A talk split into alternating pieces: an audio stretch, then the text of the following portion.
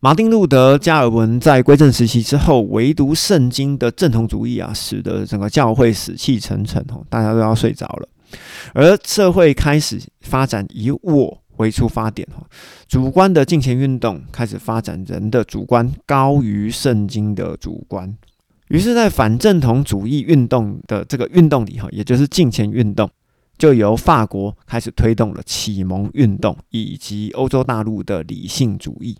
他们畅谈的就是看不见、无法验证，就是迷信。例如尼采说：“上帝已死。”而神学为了对抗理性主义呢，而开始融合了自然神论。哈，但是自然神论呢，也被正统主义视为歧路。哈，也就是说，这个是异端。哈。接着呢，在英国不属于任何派别的自由讲道者在街头开始令人开始归向福音，使得各个宗派开始兴起。那这些人呢，有约翰威斯理、克里威廉、穆勒、戴德森、斯布真、穆迪、宣信、王明道、宋尚杰、尼托森等等等哦。而因为理性主义的抬头呢，透过航海以及造船的技术，天主教在十六世纪以西班牙、葡萄牙为首，把天主教及殖民地啊传到北美、中南美洲以及非洲。而新教呢是落后天主教一百年哈，也就是落后一个世纪之后，分别在十七、十八世纪，透过荷兰呢以及英国，把大量的宣教士推到了殖民地哈，甚至到了东南半岛、印度、东非、日本、韩国、中国以及台湾远东地区的极处。而在欧洲大陆上面的施工呢，也发展了多角化的发展。例如像音乐方面，我们刚刚有介绍巴哈；社服机构的部分，国际型的超宗派、跨宗派，或者是无宗派的社服机构，好，例如像救世军。而对于教育的部分呢，有像儿童主日学 （YMCA、YWCA）。在政治的部分呢，威伯福斯推动了废除奴隶制度。在圣经翻译的方面呢，有 Mary Jones 成立的圣经公会，到了今天已经翻译圣经的语言达到两千种以上。所以，我们来看一下之前的六七集哈，新约的教会的时间的分界呢，并且对照福音传播的区域，也就是呢，我们在起诉了七间教会所发展的区域。第一个是以弗所，以弗所教会时期，教会就是发展在以色列、土耳其以及希腊。那在士美拿时期呢，因为属于一个逼迫的时期，所以它没有更进一步的发展。但是到了别加摩时期呢，罗马帝国就包含的意大利、法兰西、英国、西班牙、北非、埃及、以色列、亚美尼亚、土耳其以及巴尔干半岛。到了推亚推拉时期呢，被分解之后的罗马帝国，让福音推广到北欧、俄罗斯、东欧。接着呢，进入萨迪，也就是归正的时期。英国的新教徒乘着五月花号来到了美国，而在最后进入了菲拉铁菲时期。从十六世纪开始，天主教由葡萄牙以及西班牙为首，把福音传到了北美、中南美，还有西非。而在一百年之后的十七世纪，新教也就是复原教，以荷兰以及英国为首，推动了大量的宣教士哦，把福音传到了地极，也就包含了日本、台湾、韩国、中国、印度、爪哇、西兰，好以及东非，还有北美以及纽澳好其他地方。所以我们要回想起来哦，在使徒行传的第一章，耶稣说。你们领受圣灵之后，要在耶路撒冷、犹太全地、撒玛利亚，直到地极。好，地极是哪里呢？就是台湾了哈，成为我的见证人。好，所以呢，福音真的是按照耶稣当时所说的，一步一步的从以佛所时期一直到菲拉铁菲时期，把福音一步一步的传向地极。接着我们要来看今天的圣经经文是启示录的三章第七节，也就是菲拉铁菲时期。而且约翰尼要写信给菲拉铁菲教会的使者说：“那圣洁的、真实的，那拥有他开了就没有人能够关，他关了就没有人能够开大卫钥匙的基督。”好，他漏了两个字，说这些事。第八节我们继续。基督说：“我知道使者你的作为，看呐，我基督啊。”在使者你的面前开了一个敞开的门，那是无人能够关上它的。所以我们会知道，刚刚我们在节目里面提到了启蒙时期、理性时期，进入工业时代，进入大航海时代，哈，它是一个一个接过来的。而在十六世纪之前呢，是不是有一些探险家其实已经去过很远的地方了？的确是有的，例如我们知道的《马可波罗游记》，这就是在十六世纪之前已经发生的。还有另外一个，在中国这边呢，还有一个太监叫做郑和，郑和下西洋，也就是在十六世纪之前所发生的事情。而在十六世纪呢，主要就是以葡萄牙哈，葡萄牙就是麦哲伦这个转圈大王哈，因为他转了一圈又回来嘛，转圈大王，葡萄牙为首，后来慢慢的呢被西班牙接手。那我们主要知道。葡萄牙跟西班牙主要就是以天主教为主，而过了一百年之后呢，进入十七世纪，荷兰、法国以及英国，也就是这个日不落国，主要就是会以新教和基督教来开始推动全球的殖民计划以及宣教计划，那开了一个敞开的门，好无人能够关上它，好其实就是把大家都放出去了哈，也也就是进入大航海的时代。第八节的后半，我们继续哦。因为你略有一点力量，也曾经遵守过我的道，没有弃绝我的名。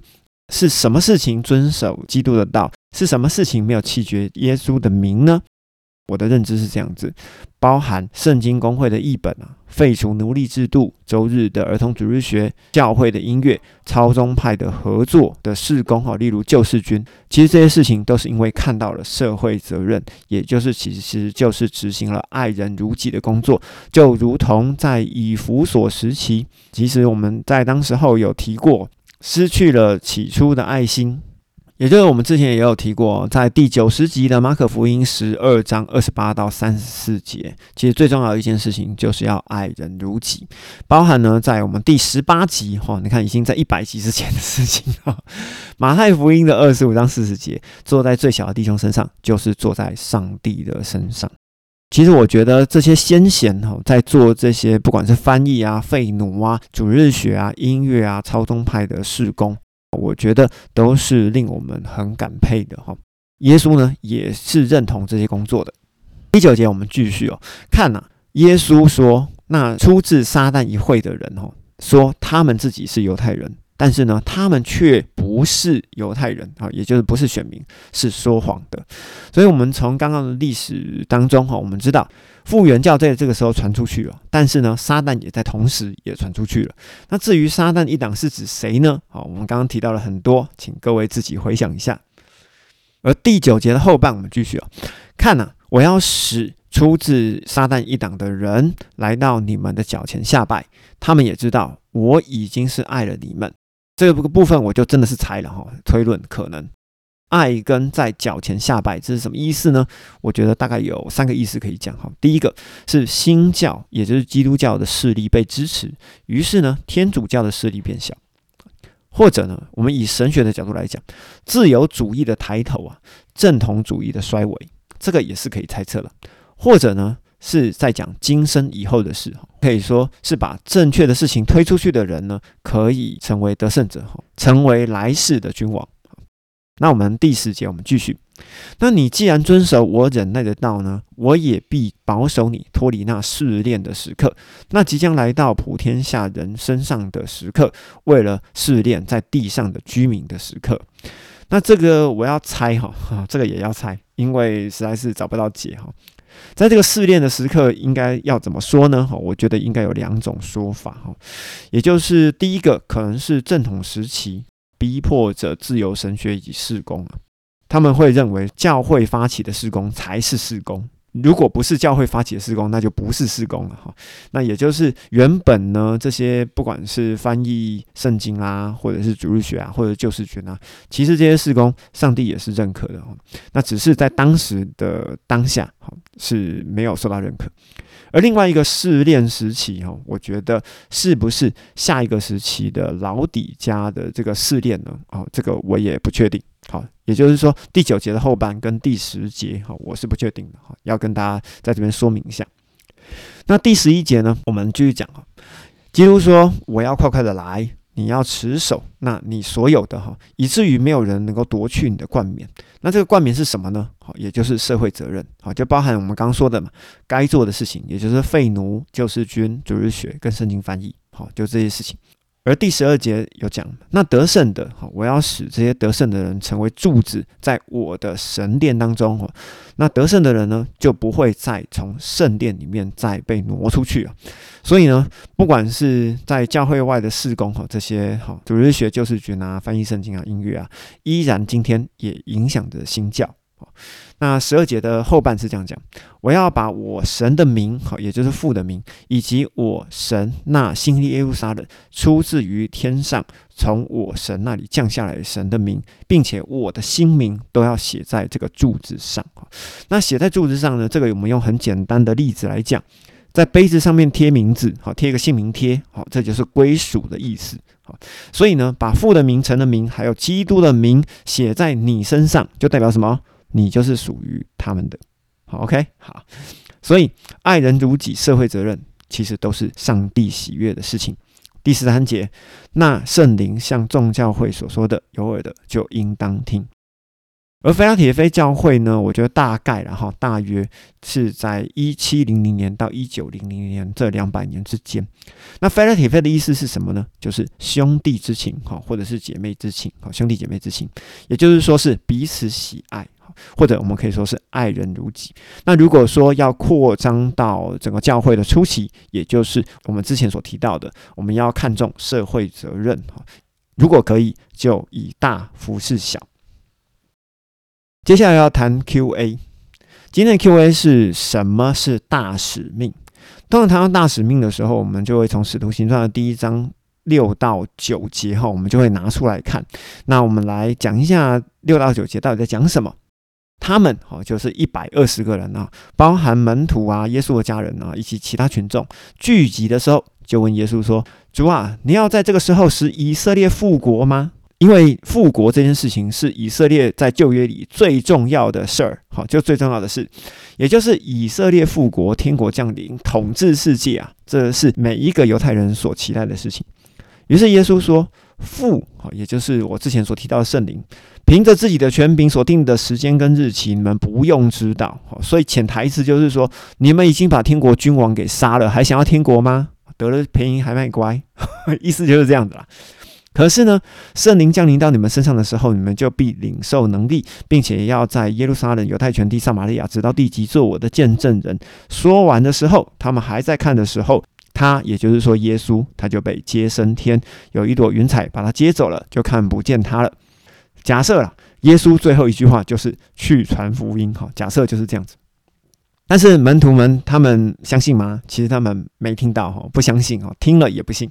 为什么？我们从行为就可以来推他们信或不信了。因为门徒、使徒或者是信徒根本就不想离开耶路撒冷了。直到使徒行传第七章，尸体反被杀，在使徒行传第八章的开头，哈，你们可以去翻一下圣经哦。七年后。这些人才开始由耶路撒冷往外走，好，OK，是那个时候才开始往外走，好啊，走到什么时候呢？其实大概走到菲拉提菲时期的时候就已经走到地级了，好，因为台湾就是地级嘛，所以我们说菲拉提菲时期呢，翻译圣经、救世军、哦，主日学、废奴制度，轰轰烈烈、十分光彩，这些事情都做完了。那今天要传福音，我还要传什么？今天传福音宣教，我们的大使命。我们应该怎么做？怎么宣？怎么宣教？你可以告诉我吗？其实我想说哈，今天的教会传福音啊，大部分都是四个面向哈。我们不要讲宣教士啊，好，我们就讲教会就好了。教会传福音大概就四个面向。第一个就是教会的装备，哈，也就是用经文装备那另外一个呢，就是对内的服饰。第三个就是幸福小组，哈，就是拉新朋友进来，好，大家来聊天。另外一种呢，就是对外服饰，大概四种。而教会的装备呢，大部分就是一些灵命造就课程啊，例如双翼系统啊、成人主日学啊、研经课程啊、圈圈特会啊。好，装备信徒固然很重要，但是如果用经文啊，站在一个信仰的制高点啊，跟人家吵架、好争论，或者是诓人家，好，那就大可不必哈。刀子磨好了，杀自己人，好，何必呢？那干脆不要装备算了。而另外一个呢，就是我们刚提到的对内服饰。所以说，不管是主日学啊、敬拜团啊、司礼啊、司仪啊、献花、献果哦，没有献果了哈，或者是煮饭啊、好招待啊，教会为自己的需要的这一些服饰呢，其实基本上跟传福音是没什么关系的。第三个呢，我们来讲幸福小组。幸福小组主要就是找一些好朋友，好来到教会来聊天，那为的目的就是使他们成为信徒嘛。我们讲好听，就是希望呢，这些人的生命呢可以得救，好，要以生命得救为目标。但是呢，我们到底是以生命得救为目标，哈，还是讲白一点，是以教会的收入奉献更多为目标，哈啊，大家自己想。第四个呢，就是对外服饰。那对外服饰呢，就会啊，有些人就是送物资啊，例如什么一九一九啊、芥菜总会啊、晨曦会啊，好好戒烟啊、戒酒、戒毒啊，好，或者是到监狱里面服侍，或者是音乐啊、教育啊等等等各方面，大家就会说，哎。可以找到这些人的需要啊，还是呢？我们会利用四工来敛财呢？嗯，好好。其实上述的四工啊，通通都有需要，但是只要稍微的操作不当哈，其实就歪了哈。所以我们要再问自己一次哦：如何成为耶稣的见证人？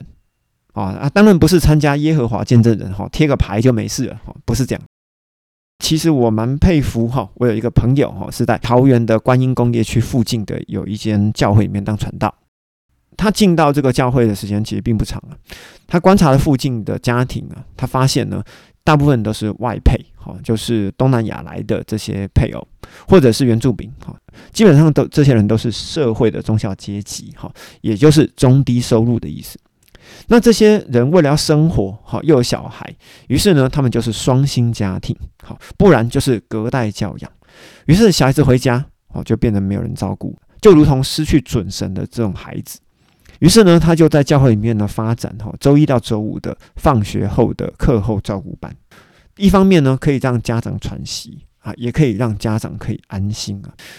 呃，我这个传道朋友呢，他当然就是希望啊，如果下一代的教育可以提升呢，有可能哈就可以打破中低收入家庭的恶性循环。那其实这一个的出发点呢，就好像刚刚我们说的。罗伯特·瑞克斯所发展的礼拜天的主日学，好，其实我觉得这个想法其实是一模一样的。其实我觉得这个想法其实非常非常好，所以呢，也祝福他，好，可以在他的施工上面呢，可以发展的越来越好。那也因为他们照顾了这些小孩，于是呢，大人就开始有机会可以跟教会接触啊，所以你就可以知道哈，他们教会的人就开始慢慢的增加了。那我觉得就是看到别人的需要。而发展这样的施工，我觉得就是好的。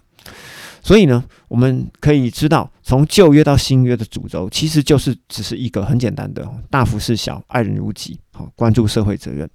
所以信基督之后呢，只要你先顾及别人的利益，就等同背负了基督徒的重担哈。因为逆性而为了哈，逆性而为就是背起基督的十字架。所以背起基督的十字架，不一定要洒热血、抛头颅哈，搞出一番大事业哈。不是一定要什么弄救世军啊，弄个主日学啊，弄个废奴制度哈，这样才是背起十字架吗？好，其实并没有那么困难。你不要忘记哈，在马太福音的十章四十二节，耶稣曾经说过，把一杯凉水给一个微不足道的人喝，也会得到赏赐。在我家附近呢，有一个神奇夫妻哈。为什么 我要说他是神奇夫妻？因为他们一家九口哈。我第一次听到他们一家九口，就啊 啊，一家九口 很厉害。他们开一间早餐店。我和我爱问问题的朋友呢，每周大概会选一天呢，去他们店里面蹭饭吃。好，虽然说蹭饭归蹭饭了，我们主要还是一对一的有一些问题的解答，哈，帮他们帮他们回答一下。那在饭后呢，呃，我们就会为他们着想嘛，因为开店的食材养家糊口都是需要开销，所以呢，我们还是给钱，我们还是给钱啊。只是呢，有时候我那个爱问问的朋友会请客哈，帮我付。那他们呢，也会为我们想哈。多少呢？就少算一点，哈，所以我们就是彼此彼此客气客气，哈，有来有往，长长久久。所以爱人如己的功课啊，其实没那么难，就是只为别人多想一点点就好了，哈。所以几十块钱的事情，哈，其实就能把大使命这件事情说明了。当然，好，我也知道，在教会或者是网络上呢，有一些牧师会讲到很激动的时候，就会来挑战你：你愿意背起基督的十字架吗？而常常呢，台下就会万籁俱寂。针落有声，哦，就针掉在地板上，哈，也会有声音。不知道说你们有没有经历过这样的场面？那的确啊，直到今天，还是有很多各国的宣教士变卖自己的一切，为了福音付上极大的代价，甚至牺牲生命，就为了背起自己的十字架。